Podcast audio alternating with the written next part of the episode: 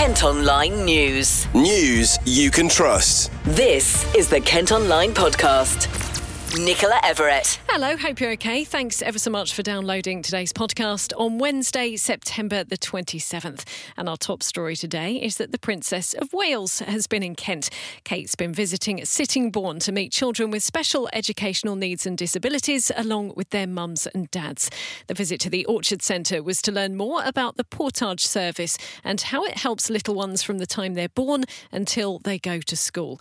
The Princess was able to join in with a sensory play session with three-year-olds Darcy, Beatrice, Jacob and Jackson, one-year-old Skylar, Warren, who's 2, and 11-month-old Nathan. Well, let's hear first from Tracy Harvey, who is a Portage County Manager. Oh, it was amazing. She's so easy to speak to, very interested in the work that we're doing. She was very focused on the families and, you know, really played with the children. It was just a fantastic session. She wanted to know how the families access Portage, how they receive the service, what they thought of Portage, but also she was very interested in the personal stories that the families had around, you know, having a child with additional needs. Portage is the first point of education for children, preschool children that have special educational needs, but it's much more than an educational service. We really support the whole family. We meet the children and the families and find out all about what their needs are, where they are, and so that it helps us then to assess and plan the next steps for those children. So although it's about education, it really takes into account all the family. So we're really sort of supporting that family to support their child. It's just a fantastic experience today, and great for Portage locally, but also Portage nationally, as it's the National Portage Association's 40th birthday this year, and this is part of an impact survey that was done to look at how Portage supports families all around the country. Little Nathan's dad is Steve Ikabuwa, and he got to have a chat with the Princess. I just, you know, saw someone that, you know, wanted to really know, because she's really concerned. I was talking about the siblings, how are they, you know, how are we managing him with the siblings and the rest, and that was quite, you know, nice to see how, you know, that way. Yeah. Oh, we've got they're all 4. Nathan is the 4th one. Nathan is the 4th one, so it's got 3. The older one is 11, and there's 10 years old, and there is 5 years old. Then Nathan. How did you find out about the Portage service? How did you find out about the Portage service? It was all referrals, actually. You know, like, other teams, I'm sure they all know each other, so, you know, just, oh, have you heard about this team? They could do this in this team, you know, that's how. So someone referred us to them, and they was okay, we'll give them a try, and they're really nice. She's been coming around, you know, to do, you know, all the sensory things with him, and it's okay, it's all right. It's all referrals, that's how we found out about them. We didn't really know. Of course, we've had 3 before him, so we've never had this experience before. So we didn't know. If it was something that, you know of before, you can easily say, okay, you know, but yeah. So people referred, hospital referred, other teams referred. That's how we found out about them. It's lovely. I was just having a, you know, chat to her, saying, you know, what they do is a vocation. You know, it's not just a job. You understand? You know, because aside from the fact that, you know, you see them doing the job with their hearts and the rest of it, you can see the support there. You know, I know when there's a lady that comes from Elena, whenever she comes around, our little girl, Carissa, it's as if she just wants her to herself. And we used to tell her, no, this is not for you, it's for Nathan. You know, but she will still make room to still, you know, give her time and play with her and do stuff. So it's really helpful for us, really. My wife is a full-time worker, I'm a full-time worker. You know, so challenge, you know, when we see all that support, is really, you know, beneficial for us, and it's really handy. Yeah, so it's handy. You may already know that Kate is incredibly passionate about early years, and in 2021 she launched the Royal Foundation Centre for Early Childhood. My own journey into understanding the importance of early childhood actually started with adults and not with children. It was about prevention. I wanted to understand what more we could do to help prevent some of today's toughest social challenges, and what more we could do to help with the rising rates of poor mental health. And you can see plenty of pictures and video of the royal visit today by heading to the story at Kent Online or following us on socials. Kent Online News. Other top stories for you today, and tributes are being paid to a dad who's died from a brain tumour after doctors at a Kent hospital misdiagnosed him with appendicitis. 25-year-old Joshua Warner was taken to Darent Valley in Dartford for tests and a CT scan in late June. The terminal cancer was eventually found 2 months later, and he passed away within 12 days of finding out. His family have described him as a fantastic man and a beautiful soul. A court's heard how a Medway man led police on a high-speed chase.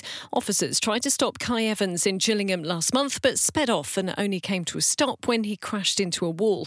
The 20-year-old from Darnley Road in Strood admitted offences, including dangerous driving, failing to stop and possessing cannabis.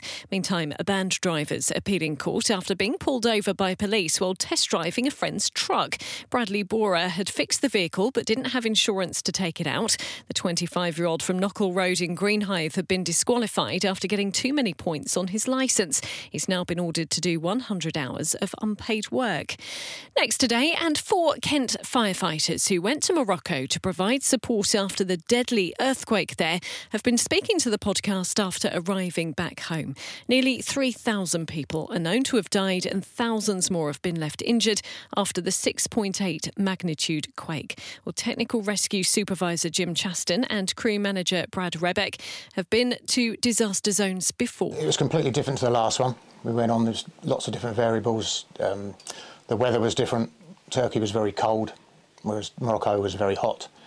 The construction of the buildings were totally different. Turkey was very densely populated, whereas there was some buildings in Turkey where there was probably 100 people living in one building. And in Morocco, we'd go to villages where we didn't have that population in the whole village. So it was a different experience all round. And what's that like, I guess, being in a natural disaster like that? It must be quite different from your day-to-day job and quite a difficult thing to be around. It is very different from day-to-day. However, it's something that we train for, and that's a bit cliche. However, every conceivable part of a deployment to an earthquake, the UK team train again, so that really nothing is a surprise. Nothing can really build you up for the experience that you'll face when you first land on the ground. However, very quickly your training kicks in, and that kind of remembering of things you've done before in training kicks in. And what was that like for you both day to day in Morocco? What sort of things were you doing? You were working a lot with animals, weren't you, and trying to save the animals. What was it like, I guess, day to day? Well, the animals were a byproduct, really. We're not tasked to go and save animals. However, we didn't really know what we were going to expect. You know, you travel sort of 3-4 hours up into the Atlas Mountains to a village that haven't really seen any rescuers at all, and you're really sort of faced with what you get on the day. Like Brad said, unlike Turkey, almost the rescues came to you in Turkey. In Morocco, you really didn't know what you were going to expect. But we were faced with the most grateful, welcoming of people that were just so happy that, you know, that we come all the way from the UK to help. It was sort of a bit awe-inspiring, really. Like I say, the animals were a byproduct. You might think, well, you know, we rescued a donkey, and you can kind of think, well, we travelled all that way to rescue a donkey. That donkey was the only working animal left in that village. So absolutely crucially important. It would be like, you know, one of our rural communities in Kent, you know, them losing their car with no bus service. That was the kind of the level of what that donkey did for that community. And do you have any idea of the number of people you saved, or sort of a rough estimate of how many people that you being out there, how many people that saved? I think there was we treated quite a few people for injuries, but I think there were 16 over the time we were out there in the 10 days. So as Jim's just alluded to, a lot of the places we went to hadn't seen any aid or rescue teams, so there were still people that were injured, you know, from the original earthquake. So we take along doctors and paramedics with us who, first of all, they're there for our safety, but when they're part of the team, they will also treat locals and people they come across. So, unfortunately, we didn't find anyone alive under the rubble, but we were able to treat and help people in other ways. what we did manage to do was, it was quite clear early on when you were arriving in these villages that life had been lost, which was incredibly sad. But then you look at what can we do for this community, and part of that is letting them know that there is nobody else alive, which in their culture is just as important or almost as important as making sure that all the live victims had been recovered. You know, their religion has quite strict protocols of what happens when a person passes, and if we could give our little bit of help for the closure for that family, that community, then that was very worthwhile. For Watch Manager Dominic Moore and Jamie Muddle, who's a station manager for specialist teams, this was their first mission overseas. It was a very, very interesting experience. We've both been deployed within the UK to a number of major incidents, and this was completely different environment, different temperatures, dealing with different cultures. So it was really, really interesting to see it from a different point of view. And it was the scale of the devastation, so we've been involved in incidents on a much smaller scale, but to go to an earthquake where you're talking about a number of villages and towns being completely destroyed, the devastation on a wide scale was really cool. It's quite challenging for us. Yeah, it must be challenging for you to take on personally. It comes into your training, doesn't it? But I guess you're not really prepared until you're actually there. What was it like for you personally as well? Actually, the training we receive is to a really good standard, and it's delivered by people that have experienced earthquakes and other natural disasters. So we are as well prepared as we can be for any eventuality. The training courses, we train in cold and hot weather environments, specialist training around different natural disasters has put us in a really good position. So nothing we faced with was a particular shock, although it was always quite a challenging experience every time we go. And why do you think it's important in these sort of large-scale natural disasters? Why should people globally, emergency services, team up to help the rescue missioners, essentially? I think it's really about the specialist skills that we can provide. So as Dom said, you know, we carry out a lot of training. We're not the only country that does this. There's countries scattered all around the world that have United Nations classified rescue teams, and obviously make sure that we work to a certain standard, and we're used to working in those environments because these events thankfully are not regular work for the emergency services. You need that additional level of training just to be able to deal with those extreme events that are lower frequency but high impact. Thank you ever so much to the crew there for sharing their experiences. They were speaking to Sophia Aiken from our colleagues at KMTV. Kent Online reports. Detectives investigating a sex attack in Folkestone have arrested a man. It's said to have happened in the Tesco Express store on Bouverie Road West earlier this month. A man's alleged to have touched a woman inappropriately. A 37-year-old has been questioned. A coroner is set to investigate whether Margate's QEQM did enough to save the life of a 6-year-old girl who died of sepsis. Maya Sayek died 2 days after being discharged from hospital with a diagnosis of tonsillitis last December. Clinicians who treated her will be called as witnesses. Firefighters have issued a warning after a toy caught alight in a garden near Sittingbourne. Video at Kent Online today shows the moment it went up in flames after its batteries got wet in the rain. Well, crews were called to put out the blaze in Hop Garden Crescent in Newington and are reminding us to protect electrical items from water damage. A Dover woman has criticised council bosses after receiving a letter telling her to leave her late mother's house just a month after she died. Sally Sedgwick lived with and cared for her mum, who had dementia for more than a decade.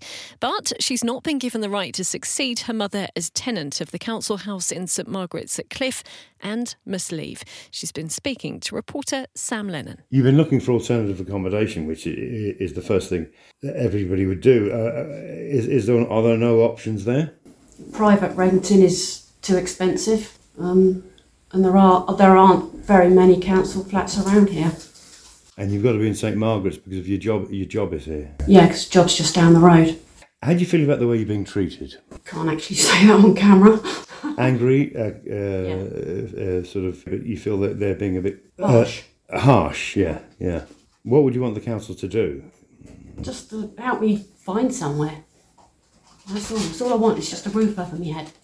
Simple as that. Well, Sally has vowed to stay in the property until authorities kick her out or take her to court. This is what a council spokesperson had to say. We do sympathise with the issues in this case, and we continue to work with the individual concerned to provide help and support. However, the council makes it clear to tenants that there can only ever be one succession to a council tenancy. In situations where the original tenancy was a joint tenancy and one of the original tenants dies, the surviving joint tenant will have taken over the tenancy by succession.